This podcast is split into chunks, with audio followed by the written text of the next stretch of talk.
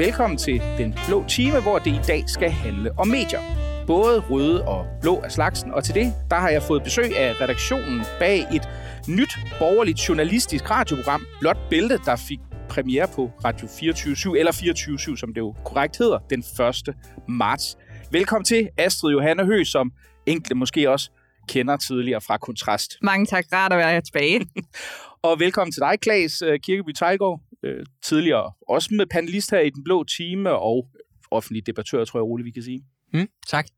Og sidst men ikke mindst, Morten Møller Sørensen, som også er vært på Blåt Bælte, og så har du også tidligere arbejdet i Venstres sekretariat. Ja, det er korrekt.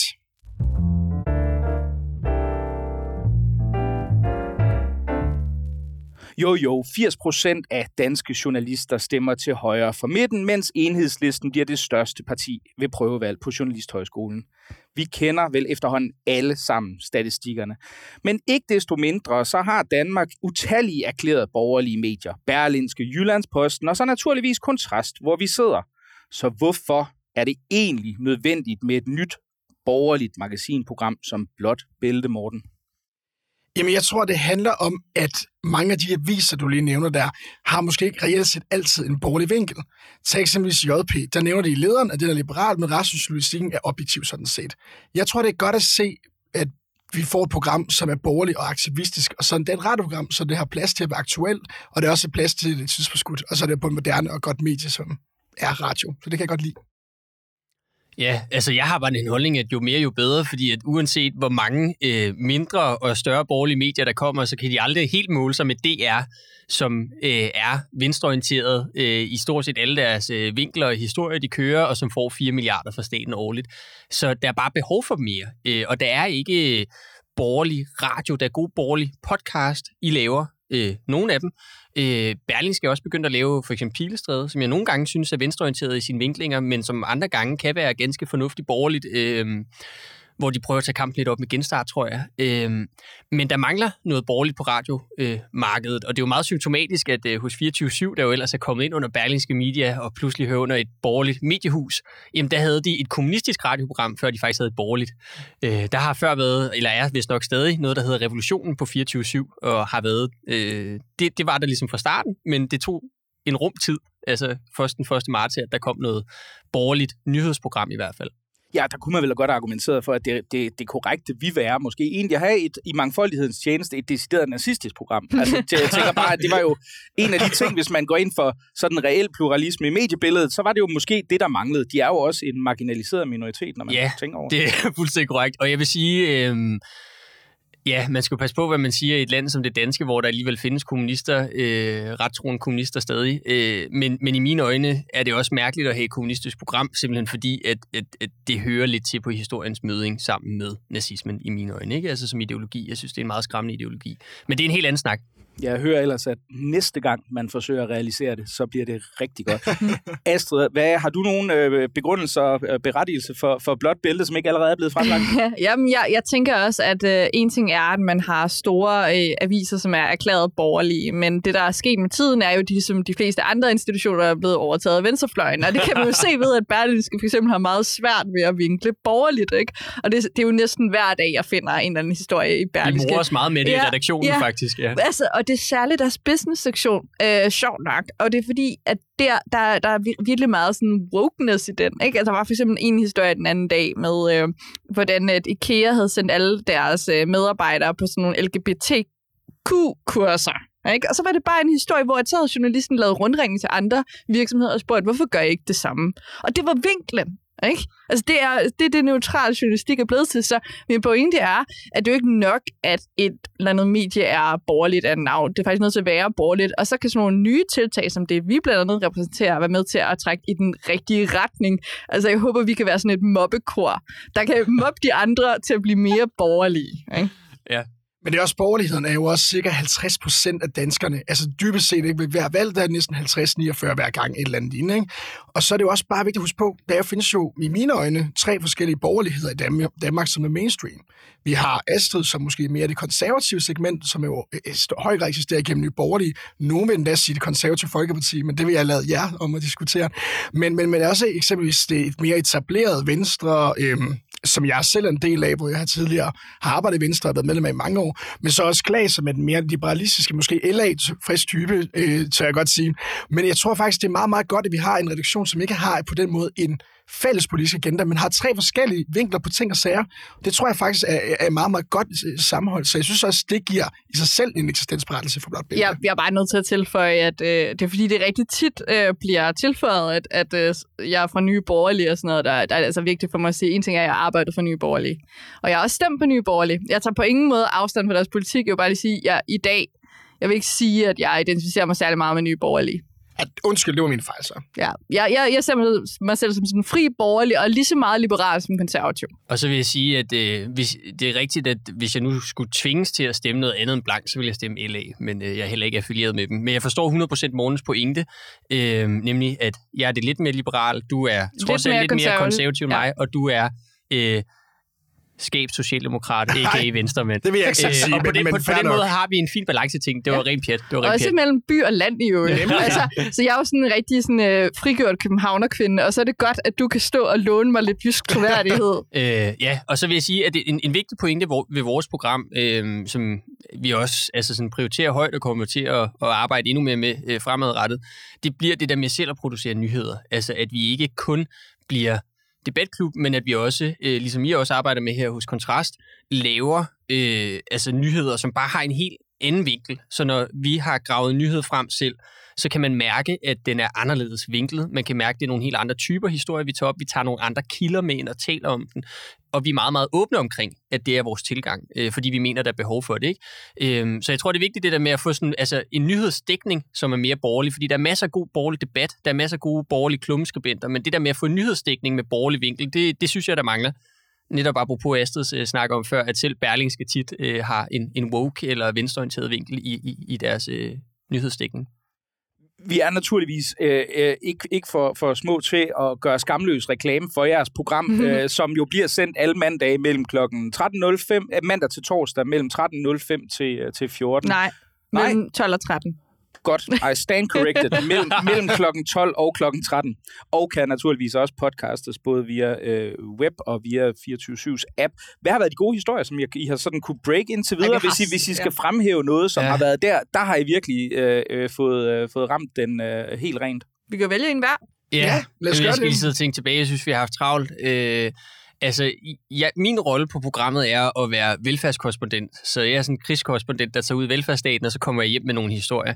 Øhm, og jeg synes, nogle af de sjove, jeg har haft med, det har været sådan nogle altså, fros historier. Altså, øh, hvor jeg så, i stedet for at antage, at det for eksempel er godt, at øh, vi har lige haft en idé, at Statens Kunstfond bruger penge på en CO2-beregner, så kunstnere kan regne deres klimaaftryk ud. Det er godt nok øh, Der kunne man jo godt forestille sig, hvis det er dækket den, så vil DR sige, hvor er det dejligt, de gør noget for klimaet. Og så vil de spørge en masse andre statslige fonde, hvorfor de ikke gør noget, eller hvorfor gør man ikke noget mere, eller hvad ved jeg.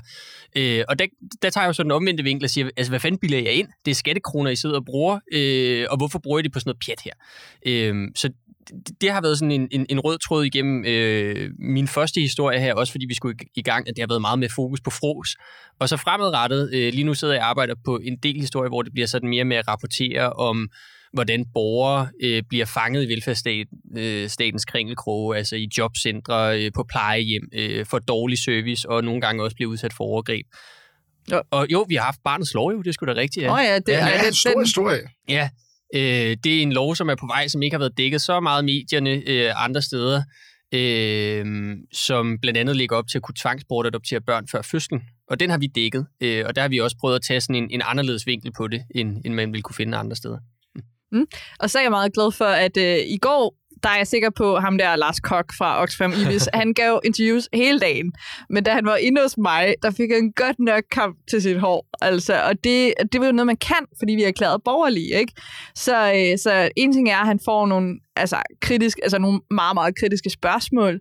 Men noget andet er, at jeg kan faktisk godt debattere lidt med ham også, fordi jeg er mm. erklæret, og ja. han og jeg endte faktisk med at have det rigtig sjovt, og han blev skarpere og skarpere, fordi han fik så meget modspil, så det blev et super godt interview.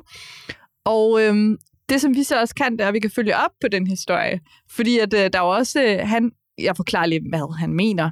Han har øh, øh, spredt det her budskab fra Oxfam Ibis om, at øh, det er synd for kvinder, at, at man giver topskattelettelser, fordi mænd oftere end kvinder betaler topskat. Så vi havde en diskussion om, hvorvidt øh, vores skattesystem er uretfærdigt over for kvinder. Øhm, Og svaret er men, ja. ja.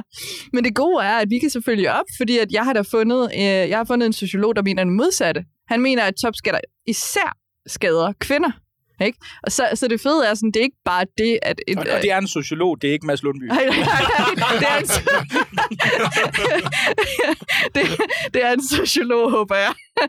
øhm, ej, det er en, så, så det, det er bare fedt. Altså, vi må godt være aktivistiske. Det er ikke særlig aktuelt at grave ham der frem. Jeg synes, hans pointer er vigtige. Så det gør vi bare. Jeg skal lige hurtigt indskyde for, for lytternes skyld. Øh, det interview med, øh, med, med repræsentanten for Oxfam Ibis, det kan man høre i onsdagens udsendelse. Vi, op, vi optager torsdag, Det er så, nemlig så rigtigt. man ikke sidder og bliver forvirret, når det Yes. udkommer på lørdag. Morten? Jeg synes jo, den fedeste historie, som jeg har været med til at have fokus på, i dag, øh, fokus på det var i dag, hvor vi havde Peter Viggo Jacobsen med på en telefonlinje, hvor vi talte med ham om forsvarspolitik, som jo han er ekspert i. Jeg tror ikke jeg behøver at introducere ham i programmet, fordi der er nok mange lyttere, der også Legende. kender, kender ham. Ikke? Og øhm, egentlig så stiller jeg ham egentlig nogle spørgsmål om, tror du på, at Danmark vil øh, leve op til det her? Og så siger han, det tror jeg først på, når jeg ser det. Fordi det, det tror jeg ikke som og, udgangspunkt. og det i. er de 2 procent. Ja, det er de 2 procent af NATO-kravet, ikke? Jo. Det, der så ligger i det, det er jo, at han mener, at hvis der kommer fred i Ukraine i morgen, så er det første besked, det er, at Tyskland vil annullere deres store stigning i forsvarsbudgetterne og droppe tilbage til deres status som lidt den her padlende stormagt i EU. Så der vil Danmark så i skyggen af dem bare ignorere det, og så vil han bare, tro, så tror han som ekspert, at politikerne vil bruge den på velfærd. Det siger han sådan mellem linjerne, men han siger det også temmelig direkte.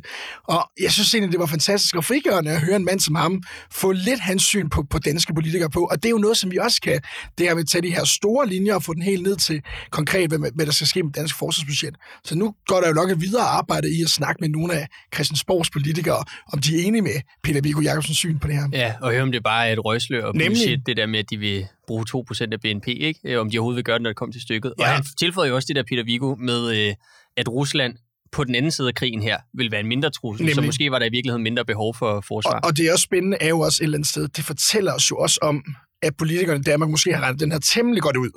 Fordi hvis de så siger, at vi afventer i så lang tid med at bruge de her 2%, og de største stigninger kommer også i slutningen af perioden, så er det, fordi de godt ved, at måske kan de undgå at bruge faktisk for mange penge på det, og penge til velfærd måske bare allokeret og sikret til et eller andet prestigeprojekt om øh, tre år. Ja, man kunne jo godt forestille sig, at, øh, at den her krig i Ukraine ikke var helt så lang tid som for eksempel 2. verdenskrig, der jo som bekendt Mm. varede øh, fem Ja. år alt efter, hvor man ligger starttidspunktet. Og jeg mener, de store investeringer kommer jo først sådan efter en 6-7 år, mm-hmm. eller Mhm. sådan noget, så ideen kunne måske godt øh, forekomme sådan på, fra en overfladisk betragtning plausibel.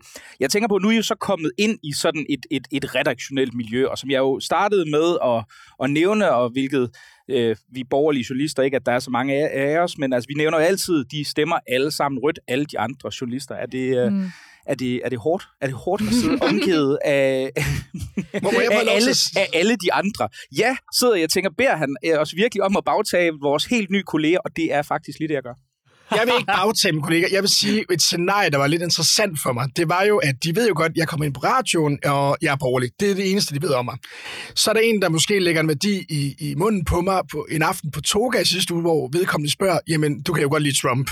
Og så var jeg sådan lidt, ah nej, jeg kan, jeg, jeg, fordrag, jeg kan ikke fordrage den mand. Jeg synes, han er forfærdelig alt, hvad han står for. Færre nok, man har været businessverden, det har jeg jo respekt for. Men, men den der fordom, der mødte jeg jo konkret noget, de tænker om mig, hvor jeg bare fortænker, okay, du må virkelig, virkelig ikke kende særlig mange venstremænd, så nu tror jeg, du kan finde på at bare stemme på Donald Trump, og det er uetableret i USA. Ikke? Så der var der en fordom, men helt ærligt, øh, indtil videre har jeg kun mødt flinke mennesker, åbne arme, rigtig gode mennesker, Ja. som jeg glæder mig til at lære at kende. Og de ved jo, øh, nu min baggrund, den er jo ikke journalistisk eller lignende. Jeg har så meget, jeg kan lære dem. Jeg lærer allerede nok af Estrid og Klaas, som jeg synes er meget mindre amatøragtigt, end jeg nogensinde bliver. Okay, det var en mærkelig måde at formulere det på. Jeg vil sige, som er meget mere dygtigere, end jeg er, og jeg håber jo en dag, jeg kommer op på, på, på deres tusinde niveau. Øhm, altså jeg vil sige fuldstændig som Morten, folk er enormt flinke og rare og, og imødekommende, øhm, og vi skal lige huske at give et skud ud til mm-hmm. Mhm. de to andre, der udgør redaktionen, og måske nærmest den vigtigste del af redaktionen bag Blåt Bælte, øh, Maria, som er vores producer og tilrettelægger slash babysitter, Mm. og øh, Christoffer, som er journalist tilknyttet programmet. Øhm, men jeg vil sige så meget, at nu går man jo rundt derinde i kontoret i Pilestræde øh, og Gammelmønt der, og det, jeg, altså hvis jeg ikke vidste det, så ville jeg ikke tænke, nu er jeg i Berlingskes bygning. Altså når man hører, hvad folk sidder og snakker om, og hvad, hvad radio der i øvrigt bliver lavet ind. Altså det må jeg være ærlig at sige. Det føles ikke som om, man er en del af et, et borgerligt mediehus lige på 24-7's kontor, fordi der er en overvægt, som også er afspejlet i, i de meningsmålinger, som, øh, som vi alle sammen kender, af venstreorienterede journalister. Og det gælder også for 24 Og, og det er faktisk noget, jeg også reflekterede over, efter jeg begyndte. Og igen, jeg har det også fint, alle søde og sådan noget. Men det er alligevel vildt, at sådan, altså, når vi taler om borgerlighedens krise, så er det da ved Gud et bevis på krisen, at, at der ikke er mere end sådan mm-hmm. nogle få borgerlige opkomlinge, ikke? som er erklæret borgerlige i hele det mediehus. Ikke? Altså, Ja. Ja, ja, men jeg er helt ej, der er nogle, altså, selvfølgelig, hvis man går Ja, ja, i ja. weekendavisen og sådan noget, så er der nogen, og sådan, men, men det er bare det, at Nå, men på vores etage, Ja, ja, ja, der, ja, ja. altså i vores kontor, der, der er det klart, Ja. ja. altså vi er, vi er klart det Ja. borgerlige islet. Der er jo også for eksempel Ali Eminale, han er også borgerlig, men så er det måske også og ham mm. næsten, ikke? Mm. Men, men jeg tror også, vi skal tænke ja. på det på den måde, at hvis de får lov til at lave deres røde journalist, og vi får lov til at lave vores blå, så skal vi måske også bare være tilfredse med den situation, mm. der er. Altså, det er jo også bare en erkendelse af, at det er sådan, verden er, og Mm. det er måske bare fint nok, hvis vi får lov til at lave vores. Nu er vi jo også blevet public service, jo, så der skal Ja, være ja, balance i tingene. ja. Indtil i hvert fald til og med øh, øh, udgangen af februar Yes. 24, så må Ja, vi jo se, hvad, hvad der sker derefter. Men i hvert fald, øh, Blåt Bælte kan høres som nævnt alle hverdage, eller i hvert fald fra mandag til torsdag, mellem kl. 12 og kl. 13 på 24.7.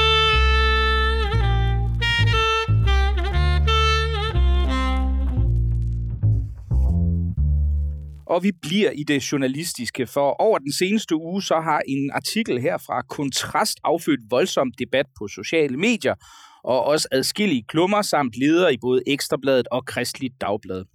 Emnet for artiklen, det er P3's ny redaktionschef Isabella Hinkær, der har slået sit navn fast i Medie Danmark ved at rebrande Femina fra sådan et lidt støvet dameblad til at blive et særdeles aktivistisk feministisk medie. Og i en debat på P1, der erklærede hun, at hun både mener, at objektivitet er et misforstået ideal, og at hun gerne vil bruge journalistik til at ændre verden og lave aktivistisk journalistik, og altså også på P3.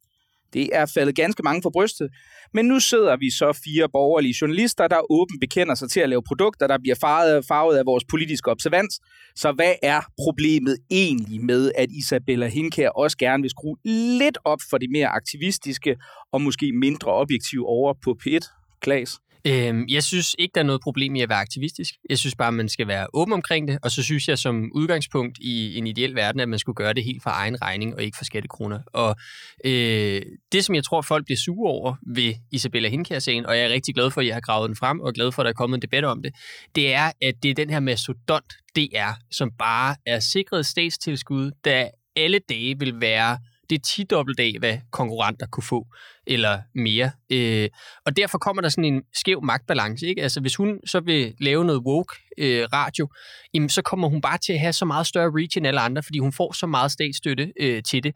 Øh, og samtidig er det en false flag operation i virkeligheden, fordi at hun er ikke, i, både hverken hende eller DR er åbne omkring, at det er politisk motiveret. Og det er jo derfor, at borgerlige som os er så øh, kritiske over for DR generelt. Det er fordi, at vi har en fornemmelse af, at de er politiske i alt, hvad de laver, eller næsten alt, men at de ikke er ærlige omkring det. Øh, Så jeg synes, det er helt fint at være aktivistisk. Øh, Man skal selvfølgelig være ordentlig i sine øh, journalistiske dyder og så videre, behandle sine kilder ordentligt, men man skal være åben omkring det. Og så er det jo bare ærgerligt, at vi lever i en verden med mediestøtte, så vi er også nødt til at lave aktivistisk radio for, for statskroner. Altså personligt er jeg, uanset om jeg arbejder på en, en kanal, som er, får mediestøtte, så er er den holdning, at mediestøtte ikke burde, burde eksistere. Men øh, verden er ikke altid så god, som man gerne vil have, den skal være. Jeg tror altid, pluralisme i mediebilledet er en god ting, og jeg tror, at, det, altså, jeg, jeg tror, at holdningsbordet øh, nyheder er, er fremtiden. Men det, der går galt, det er jo, at det er på chefniveau. Så hun, mm. kan, hun kan sætte sine dagsordner igennem usynligt, og det er det, der mm. er så farligt. Så, så det her, det bliver en linje, der bare langsomt, men sikkert vil påvirke P3. Hvorimod, hvis nu P3 har lavet et feministisk program, ikke? Og så måske et borgerligt program. Altså, så havde jeg, så havde, så havde jeg Ja. været så glad for det. Så det er jo, så problemet er jo, at at øh, den her wokeness, den starter i toppen, ikke? Og så, og så øh, drøber den nedad, og det er jo det, folk bliver provokeret over. Fordi man ved jo godt, at der er så mange danskere, måske dem, der ikke følger så meget med i politik, men som stadig gerne vil have deres nyheder osv., de stoler meget på DR. De tror, det er det, der er det neutrale. Jeg er helt enig med Astrid, specielt med den sidste replik, at folk tror, det er det neutrale. Altså som borgerlig, så sagt med glemt i øjnene, som Ronald Reagan sagde om Sovjetunionen, så er det jo, eh, det er jo for mig ondskabens imperium. det, det, der så er med det, det er, det, ja, det er jo Der røg statsmediet. den chance på aftenshowet, så ellers slå lige og lure det, ud i det, horisonten. ved du hvad, det, det er jo faktisk dejligt. En venstremand, der siger en holdning. Det, hvem skulle have troet det? Det, er det, som er Det er det, dejligt. det, som er med det, min pointe er i det også, det er det her, som Astrid også siger, det her på ledelsesniveau. Nu, så vidt jeg forstår, så er det bestyrelsesmøde, hvor hende her, hun skal ligesom uddybe, hvad er det, hun mener med den her udtalelse. Hvis det her går igennem, og man bare fortsætter det her, så har vi det Danmarks største mediehus, som har en chef med en tydelig politisk agenda, som er venstre snået. Hvad nu, hvis det sker for P1? Altså, hvor, hvor, hvem er der sætter en stopper for det her DR, ikke? Og det er det, det, det, der, jeg P1 bliver bange. Jamen helt ærligt, ikke? Altså sådan, jeg ved godt, hvilken vej er vil gå. Det bliver ikke en borgerlig modredaktør et eller andet sted. Det bliver altså en, en gennemarbejdet journalist, som kommer åbenbart fra Femina, som har haft en politisk agenda hele tiden, som skal til at overtage måske nogle andre poster i DR også. Altså jeg siger bare, jeg tror ikke, det stopper her. Det er min pointe. Og jeg, jeg, jeg kan være meget urolig for den fremtid, vi går i møde med Public Service i Danmark, hvis det er det her, det jeg ligger for dagen. Øh, og så vil jeg også sige, nu kan jeg ikke huske de præcise udtalelser, men sådan som jeg erindrer det, så sagde hun noget i retning af, at der var nogle sandheder, der var så store, at man ikke skulle høre begge sider. Er det rigtigt husket? Ja, ja, det er det. Ja. Og så, men der nævner hun som konkret eksempel i P1-udsendelsen, der nævner hun sådan noget med unges mistrivsel, Ja. som et af de ting, som hun godt vil sætte aktivistisk fokus på. Altså hun har i andre sammenhænge, men det kan vi jo ikke vide, om hun vil overføre til TV1, der har hun sag- hvad det hedder, øh, slået til lyd for, at man skulle acceptere, at, øh, at ideen om, at, ligestille, at der var ligestilling i Danmark, den var forkert, den var simpelthen misvisende. Og hvis man tog afsæt i, at der var ligestilling i Danmark i journalistik, så begik man en fejl. Men Ja. det er altså ikke noget, hun har sagt i den her sammenhæng. Nej, okay. i hvert fald ikke Men jeg vil bare jeg sige, at, at, det der med at antage som journalist, at der er en stor sandhed, man aldrig skal udfordre og aldrig skal høre begge sider i, det synes jeg er problematisk. Og det er jo måske i virkeligheden det, det, det største problem ved, ved den her sag her. Ikke? Men hvis jeg nu skulle være djævelens Ja. advokat for et kort øjeblik, så vil jeg jo nok sige, nu har jeg brugt en del af min tidlige ungdom på at tilbagevise folk, der benægter holocaust. Og ja. jeg vil nok sige, hvis jeg, lavede, hvis jeg gik ind som journalist og lavede en artikel, der hed Holocaust, lad os høre begge sider. altså, så, så, så vil jeg nok tænke, at jeg ud, i udgangspunktet, hvis jeg gik ud fra a priori, at der var tvivl, legitim historiefaglig tvivl om, hvorvidt der var øh, et sted mellem 5, 5 og, og lidt over 6 millioner jøder, der blev slået ihjel af nazisterne under 2. verdenskrig, så vil jeg nok øh, være lidt tvivlsom. Man kunne også lave det med måske lidt, lidt mindre racistisk tinget. Man kunne lave det med månelandingerne. Mm. Fandt de sted eller ej? Altså, jeg mener, hvis du gjorde det som journalist, så lavede man vel også en fejl. Men man behøver jo ikke benægte virkeligheden. Altså, jeg siger ikke, at man skal... Altså, sådan nogle helt objektive, øh, faktuelle ting, der behøver man ikke invitere folk ind, som benægter virkeligheden på lige fod med øh, eksperter. Men hvis man nu for eksempel tager et emne som unges mistrivsel og ligestilling og klimaforandringer, så er der uenighed. Det er ikke sådan, der er 100% faktuel konsensus om noget som helst. Og når det begynder at handle om politiske løsninger, så er der slet ikke konsensus. Nemlig. Hvor jeg kunne forestille mig, at sådan en, en, en typisk DR-vinkel vil være, at unges mistrivsel er ligesom et etableret faktum, at den er helt øh, gal med de unge, samtidig er den eneste løsning, det er nogle flere skatpenge til nogle psykologer. Der vil det jo være forkert ikke at høre nogen, som så sagde noget andet. Øhm, så selvfølgelig, selvfølgelig er det en balance. Jamen, så, selvfølgelig er det en balance, fordi at der er jo nogle faktuelle ting, hvor jeg ikke synes, man behøver at give kæmpe talerør til holocaustbenægter. Men mindre det er fordi, der for eksempel er en historie om, at holocaustbenægtelse er on the rise, så udstiller man argumenterne, sætter det over for en ekspert og håber, at man kan oplyse på den måde. Ikke? Jeg tror også, det er vigtigt at pointere, at holocaust- holocaustbenægter, undskyld, de er måske under 1% af danskere, det håber jeg i hvert fald, det er, ikke? som tror på det her. En, en synspunkt for en borgerlig økonomisk plan burde på en god dag vil være 50% af befolkningen. Så jeg synes også, det er forskellige talerør, de skal sidde med. Så det der med holocaust jeg kan godt forstå, at du stiller det, men jeg tror også, det der med, at man skal tænke på, hvor mange mennesker følger egentlig den her tro. Og hvis folk tror, at det er, det er objektivitet, så er de også nødt til at leve op til den forpligtelse, apropos pointen fra Ested før. Så jeg synes også, det der med, at, at, at man snakker om, at, at, at de skal give talerør til de mest sindssyge konspirationsteoretikere, det er jo ikke det, der hører med. Det hører med, at de fremlægger det på en måde, som der er to sandheder til samme løsning. Nu, nu smyrer jeg lige min, øh, min, min objektivitetskåbe af, som jeg ellers har haft på hele Spændende. udsendelsen igennem, som alle kunne høre. Fordi jeg har skrevet, jeg har skrevet, et, øh, jeg har skrevet en klumme, der, der har titlen Men P3 er allerede woke, hvor jeg egentlig bare Mm. går igennem nogle artikler på deres skrevne produkter, fordi jeg må indrømme, jeg, kan, jeg, kan simpelthen, jeg, jeg er klar over, din radiokanal, men jeg kan kun lide musik af, af, af, af sådan nogle midalderne mænd, der er arkitekturuddannet mm. i England eller noget i den stil. Så det, det, det ved jeg ikke. Men jeg har kigget på de journalistiske produkter, som de faktisk producerer, og der det kan, kan, jeg har, øh, man kan gå ind og læse eksemplerne inde på kontrast, men for mig at se er det relativt entydigt, at den måde, de vinkler de her artikler på, der er en omkring uh, udfordringer med abort, og rundt omkring i verden, det er naturligvis kun fokus på, at grænsen den er for lav, der er ikke nogen steder, den den kan være for høj, det bliver ikke, det bliver ikke inddraget af det. Der er noget med, at J.K. Rowling transfober, kan man så spille det nye Hogwarts computerspil, og der interviewer man udelukkende folk, der antager det som fuldstændig selvindlysende, at selvfølgelig er det dybt problematisk, det som J.K. Rowling har sagt, hvilket jeg tror, man måske godt kunne have fundet enkelte gamere, som er noget andet end. Så jeg mener, hvis man skal være, hvis man skal være ærlig, altså kommer det så til at gøre den store forskel, det her? En til øh, øh, aktivistisk yngre journalist, der, der, der følger den linje, som det ser ud til, de i forvejen har lagt? Eller hvad siger du, Astrid? Jamen altså, der mener jeg jo, at problemet her, det er, at det er sådan en fjer i hatten til, til de woke, ikke? Altså, det er jo fordi, det er en meget stor sejr, når en chef kan gå ud og sige det her, og så, ikke, og så bliver det ikke problematiseret. Det er derfor, det er så vigtigt og så godt, at I gjorde det, og der blev rejst den her debat. Men de troede jo, Altså hun troede jo, det var helt uproblematisk at sige, ikke? Så, så det, det viser, det er, jo, jeg, jeg, jeg er helt sikker på, at øhm, du egentlig har ret, at det i forvejen så slemt til. Men derfor kan det godt blive værre. Men det kan godt blive værre. det, det, det der, kan det, godt blive værre. Det, det der er konklusionen. Det, man kan håbe på, det er så, at ved, ved en ny chef, så bliver det så tydeligt, at P3 er Vogue, at så de alle journalister, som er Vogue, samler sig derover, så vi andre vi kan lave god journalistik i mellemtiden. Det kan man håbe på, ja. Og så kunne man lige udlicitere det bagefter Ja, lige til præcis. eventuelt Radio Ja. Sønderborg eller, Ja. eller The Voice måske. Ja. Ved jeg? Men jeg synes jo, det er en, en, altså en, en fin distinktion at have her, at der er historiske og videnskabelige fakta, hvor man ikke behøver, altså man kan godt udfordre dem og teste dem og lave teser om, at kan vide, om der er noget omkring holocaust, der er misforstået, eller hvad ved jeg. Men når noget er faktuelt etableret, så skal man jo ikke lade, som om det ikke er det. Og så er der politiske holdninger, hvor at det tit for eksempel bliver fremlagt som et faktum, at J.K. Rowling er transfob. Det er jo en politisk holdning, at hun er det. Det er jo ikke et videnskabeligt etableret faktum, øh, og derfor skal man jo altid repræsentere begge sider, ikke? Altså, Og det skal dog siges, hvis jeg, hvis jeg skal øh, sådan være fair, det, det er ikke journalisterne, der fremlægger det som. De siger, at mange mener, og så interviewer de så kun folk, der mener. men det er jo, men det er jo, det er jo, det er jo sådan præ- prætenderet journalistisk mm. objektivitet, ikke? Altså, så synes jeg, så kunne de lige så godt smide kåben helt, og så Mm. mm. bare øh, sige, at de er øh, farvet. Det er jo også det, det, er det der min anke mod det er, det er, at de altid laver det under sådan en, et, et røgslør af objektivitet, ikke? Ja, og bruger de eksperter, som understøtter journalisternes holdninger, ikke? altså som jeg også var inde på før. Det er den nemmeste måde at få skru et emne på. Jeg, jeg vil jo ikke sige, at jeg synes, at et af de sjoveste artikler, som jeg gennemgik i forbindelse med klubben, det kan man også læse om, det er, øh, at der er en masse Twitter-brugere, der har skrevet øh, grimme ting om Madonna, fordi der er blevet taget et billede, hvor det ser ud som om, hun har fået foretaget noget plastikkirurgi. Nej. Øhm, og der skriver, der, siger, der hidkalder de naturligvis en kønsforsker, der kan udlægge det dybt problematisk i det. Jeg kan ikke huske, om hun er fra Amnesty eller RUK. Det er en af de to. Øhm, men hvor hun siger så, at, at, at, at det er jo typisk, at der er jo ikke nogen, der problematiserer, at Mick Jagger, han har lignet en, en stor rynke i hele sit liv. Jeg synes er en fascinerende karakteristik at fremlægge øh, i, i en artikel, der handler om, at det er problematisk og, og øh, ligesom at, at hænge folk ud for deres udseende. Men øh, igen, det er ikke det er jeres egen journalist, det er deres kilde, der siger en det. stor rynke.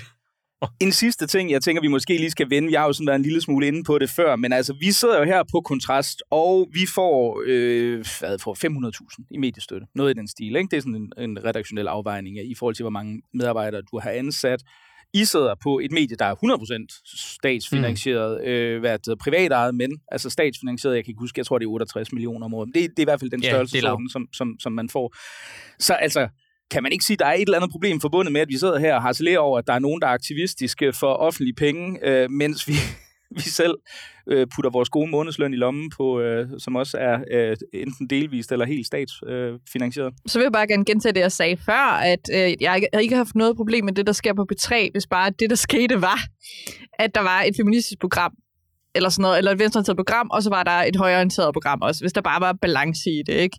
Øhm, jeg, jeg synes også godt, man kunne ønske en øh, verden med, med flere frie medier. Men siden vi har den her verden, så synes jeg, det vigtigste er, øh, at, der er pluralisme, ikke? Øhm, og der tror jeg, det er et skridt i den rigtige retning, at man bekender sig til noget, man tror på. Fordi jeg tror, det aller værste, det er påstået neutralitet for skatteborgernes penge. Hmm. Altså, jeg vil sige, uh, don't hate the player, hate the game. Ja. Altså, forstået på det, det er virkelig bøvet sagt, men det var det første, jeg kom til at tænke på, da du sagde det der. Uh, fordi problemet er jo, at mediestøtten eksisterer. Og i et land som Danmark, hvor der er mange milliarder, der bliver uddelt i mediestøtte hvert år, uh, og de fleste af dem går til DR, jamen, så vil du altid være bagud, hvis du frasiger dig mediestøtte fuldstændig. Og det har jeg, jeg har fuld respekt for, at for eksempel frihedsbrevet gør det af principielle årsager. Kæmpe respekt, og jeg håber, de får bygget noget op, som kan blive ved med at være der. Det vil være vigtigt for Danmark, ikke? altså for det danske mediebillede. Men alt andet lige er det bare, en, altså det, det, der er skæv konkurrence simpelthen. Og derfor så må vi sige, vi lever desværre i et system, i et land, hvor der er mediestøtte, og så vil man fandme være dum, hvis man ikke tog Øh, altså, hvis man så ikke engang mellem ture og hoppe ind og tage noget af den mediestøtte og bruge den til noget journalistik, som man selv finder vigtigt. Øh, jeg har haft lignende debatter med folk, hvor du ved, jeg er imod SU, jeg vil afskaffe SU'en. Og så har journalisterne spurgt, Nå, men er du så selv på SU? Så har jeg sagt, ja, selvfølgelig er jeg det, fordi jeg ville jo være mm. dobbelt dum, hvis jeg både frasagde mig SU og stadig var tvunget til at finansiere min medstuderendes SU. Øh, Ja, altså du ved, det er jo lidt det samme her. Altså jeg, jeg er stadig tvunget til at betale for DR's ting.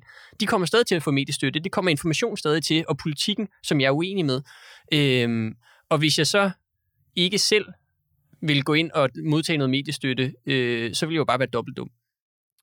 Jeg tror også, man skal huske på, at DR har det største budget det er, at det ukronede mediehus i Danmark med allermest magt og indflydelse, og også dem, som, som er statsmediet i Danmark. Altså, hvis nogen nævner Danmark, så er det jo det, de tænker på i forhold til medier, som det først og fremmest. Dem, der har tv-avisen, det er dem, der ved først, hvis dronningen dør eller lignende, og skal break det. Derfor kan jeg se problematikken i, at vi har en P3-chef, der siger de her ting. Mm. Men det ville være godt, hvis vi afskaffede mediestøtten helt. Det har nok bare lange udsigter.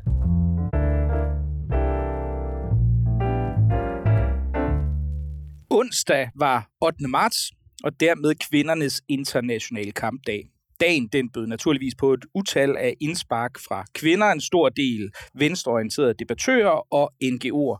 Men jeg kunne godt helt kort tænke mig at høre, har kampdagen sådan stadig en, en berettelse, og hvad er det, man bør, man bør kæmpe for?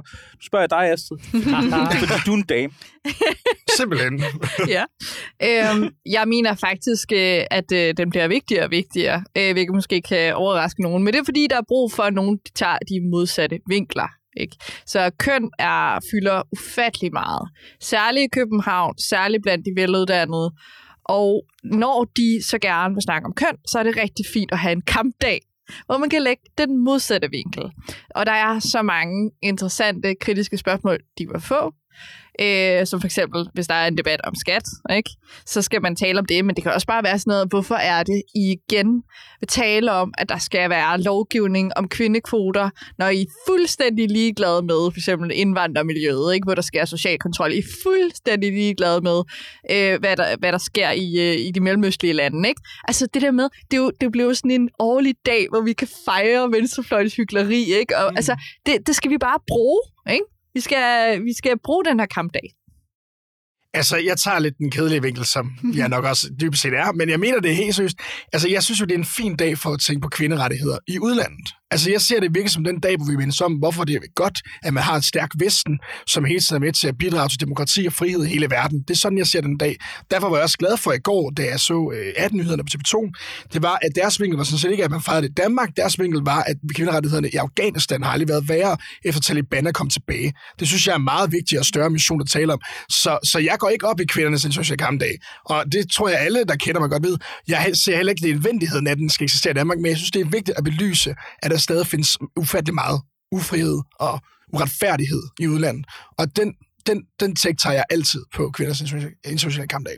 Jeg har det problem, at jeg ikke går ind for grupperettigheder, jeg går ind for menneskerettigheder, og derfor så synes jeg, at kvindernes kampdag er en fjollet dag. Jeg synes også, det er fjollet at snakke om, at øh, mørke mennesker skal have særlige rettigheder, og handicappede skal have særlige rettigheder. Det synes jeg ikke. Jeg synes, at hvis du skulle have noget, skulle du have en menneskerettighedsdag, og så tage den derfra. Og så kan du også snakke om kvinder i Afghanistan. Mm. Og hvis man nu oprigtigt mener som kvinde, at ens menneskerettigheder bliver krænket her, herhjemme, så må man jo føre det argument. Jeg tror ikke, det holder i retten. Men, øh, men, men, men jeg synes, det er en mærkelig dag, og det byder mig meget imod al den her tænkning med grupperettigheder, som kom ind med feminismen, og som siden har ja, metamorfet sig ind til alt muligt andet mærkeligt, ikke? Øh, hvor man hele tiden tænker, at en særlig gruppe skal have særlige rettigheder, i stedet for at tænke, at alle individer skal have de samme ukrænkelige rettigheder. Øh, så det byder mig meget imod, og derfor er jeg meget imod den her kampdag, og jeg mener også, at hvis man egentlig skal kigge på ligestilling mellem kønnene og sådan noget, øh, så er, har feminismen sejret sig selv ihjel, og det er derfor, de begynder på sådan noget mærkeligt navn, navlepilleri og postfaktuelt halløj. Men, men, men et eller andet sted, mener jeg, fra, fra, fra FN's side, og nu har dagen har så også en, en, en længere venstreorienteret historie, men, men fra FN's side, der har man jo cirka, jeg tror, 200 dage for de mest obskure ting, øh, mm. man overhovedet kan tænke sig.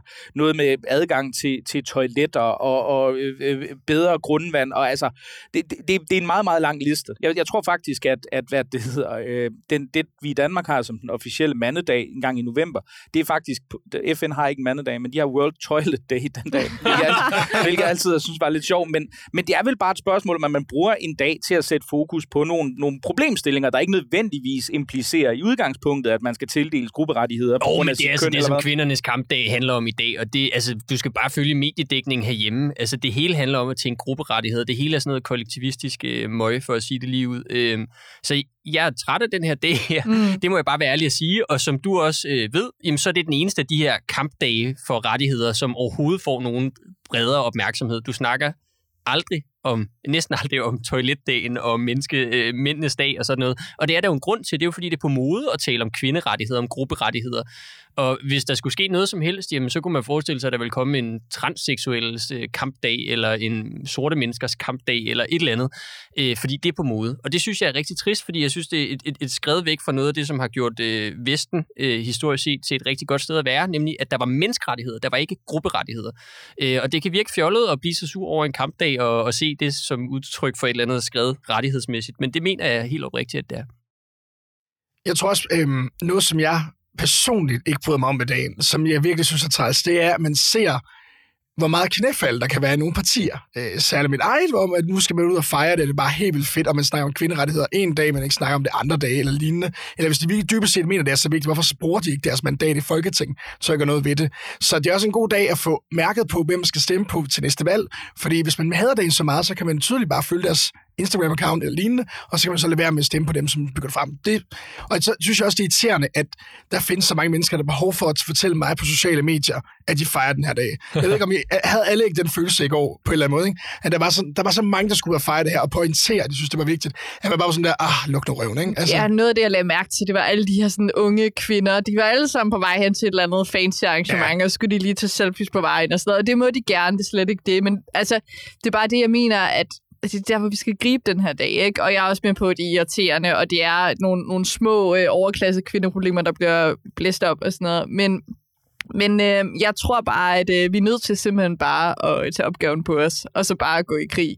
Altså, det er mere det, men, men jeg, jeg er med på dine ja. argumenter også, Klaas, og jeg er sådan set altså, grundlæggende enig med dig jeg, er bare, jeg tror, jeg er så meget den her, lige nu er jeg så meget den her øh, aktivistiske journalistrolle, at, at jeg, ser, øh, jeg ser alting som en kamp.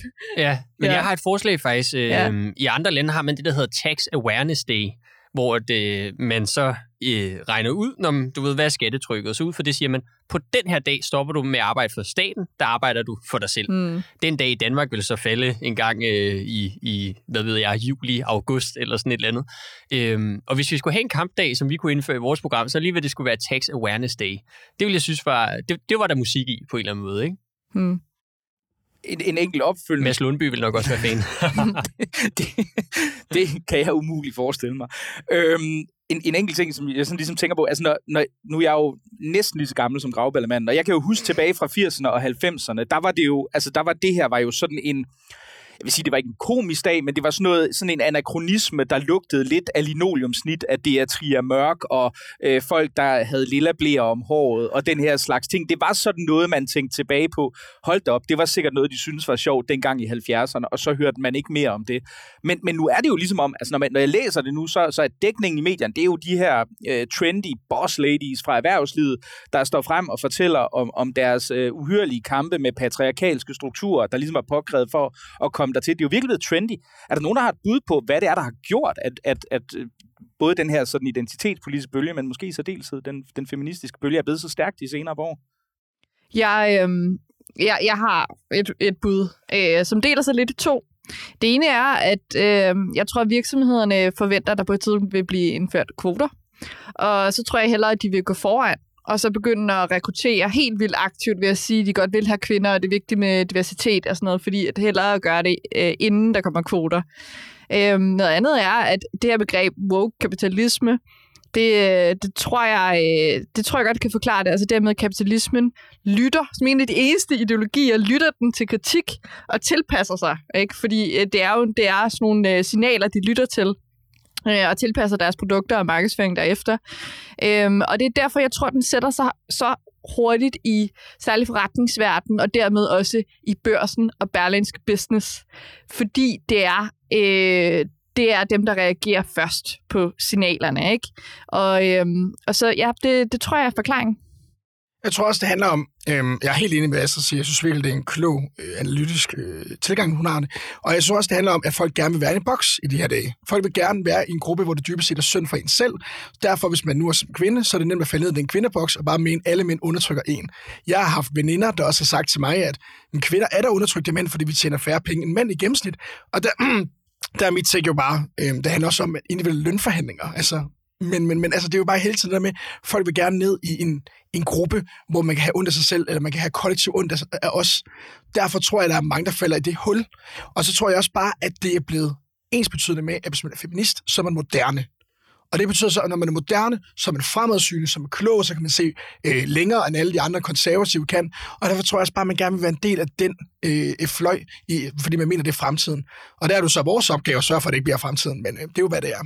Måske er det også et udslag, at vi har det rigtig godt i Danmark, øh, trods øh, en omklamrende ja. velfærdsstat og andre problemer, øh, og i Vesten generelt. Altså, at som sagt, så har feminismen sejret sig selv lidt øh, ihjel. Der er ikke nogen kæmpe åbenlyse problemer mere. Men så er der så nogen, der har fundet ud af, at der er både indflydelse, omtale og penge på alle mulige måder i at signalere, at der stadig er problemer, og at man er en af dem, der gør op med det problem. Øhm, men det er sjovt lige at tænke over, at jeg kommer til at sidde og zone helt ud øh, og tænke, hvor fanden er det egentlig gået galt? Ikke? Altså, fordi der er jo et eller andet et eller andet mærkeligt. Altså, den der kulturkrig, der er i Vesten nu her, nu min referenceramme er jo ikke enormt lang, så jeg skal ikke kunne sige, om det er historisk unikt, eller om der har været noget lignende før på den måde. Men jeg synes, det er mærkeligt, fordi det er som om Vesten æder lidt sig selv. Ikke? Altså, øh, alt det, som vi har været gode, øh, gode til før, og som har gjort os til dem, vi er, det man vil sådan at angribe og tage et opgør med, og hvad ved jeg. Øh, så der, der, der er et eller andet, der er gået helt galt. Ikke? Øh, der er et eller andet, der er gået helt galt, og det er svært lige at sige, hvad det er. Altså, fordi lige pludselig så er det personlige ansvar jo bare væk. Ikke? Altså, alt er struktur nu. Alt skal være struktur. Mm. Mm. Øhm, og det øjeblik, du får en hadbesked, jamen, så er det en del af en struktur, og mm. øh, du får den kun, fordi du er kvinde. Det kunne også være, for, altså, det var et konkret øh, eksempel på kampdagen, jeg så øh, mange, der fremhævede. Øhm, det kunne også bare være, fordi du er debattør, og så er der folk, der er uenige med dig. Og så er der idioter, som har adgang til et tastatur. Ja.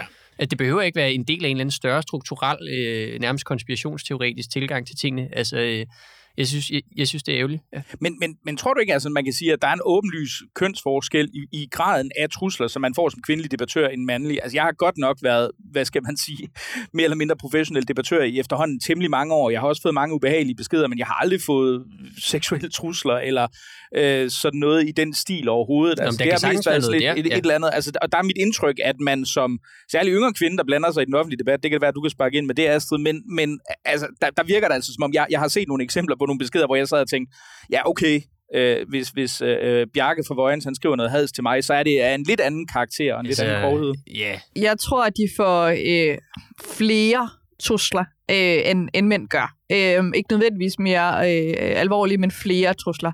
Hvilket har noget at gøre med, at øh, mænd er dem, der har sådan øh, dårlig selvkontrol på sociale medier, og de, altså, de kan bare godt lide at gå efter særligt venstreorienterede kvinder. Det og sådan være, er det bare. Noget, så, så jeg vil ikke underkende det. Men problemet er, at de bruger det til for eksempel at sige, jamen så skal vi lukke kommentarsporet som jo for eksempel øh, Camilla Sø gør. Eller det er udtryk for, at hele samfundet hedder ja, kvinder. Det er det, ja, jeg mener med eller, det. Altså. Eller, eller at samfundet skal gøre det lettere for en kvinde at være til i verden på forskellige måder. Hvorimod måske, måske skal vi bare erkende, at det, at vi har to køn, gør, at vi har nogle lidt forskellige problemstillinger.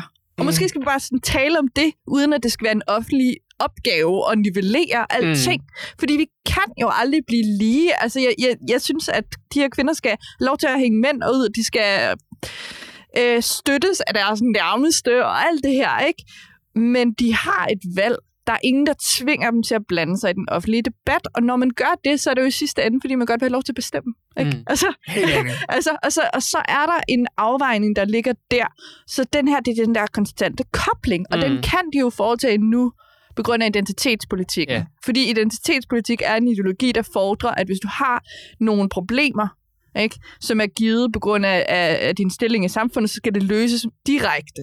Ikke? Så skal der med, med det samme politisk øh, kompenseres for det, og det er super farligt. Mm. Men den der nivellering er jo sådan en generel ting. Altså det, som du siger, får mig til at tænke på sådan et begreb, som man bruger meget i indvandring og ytringsfrihedsdebatten, som hedder de lave forventningers racisme.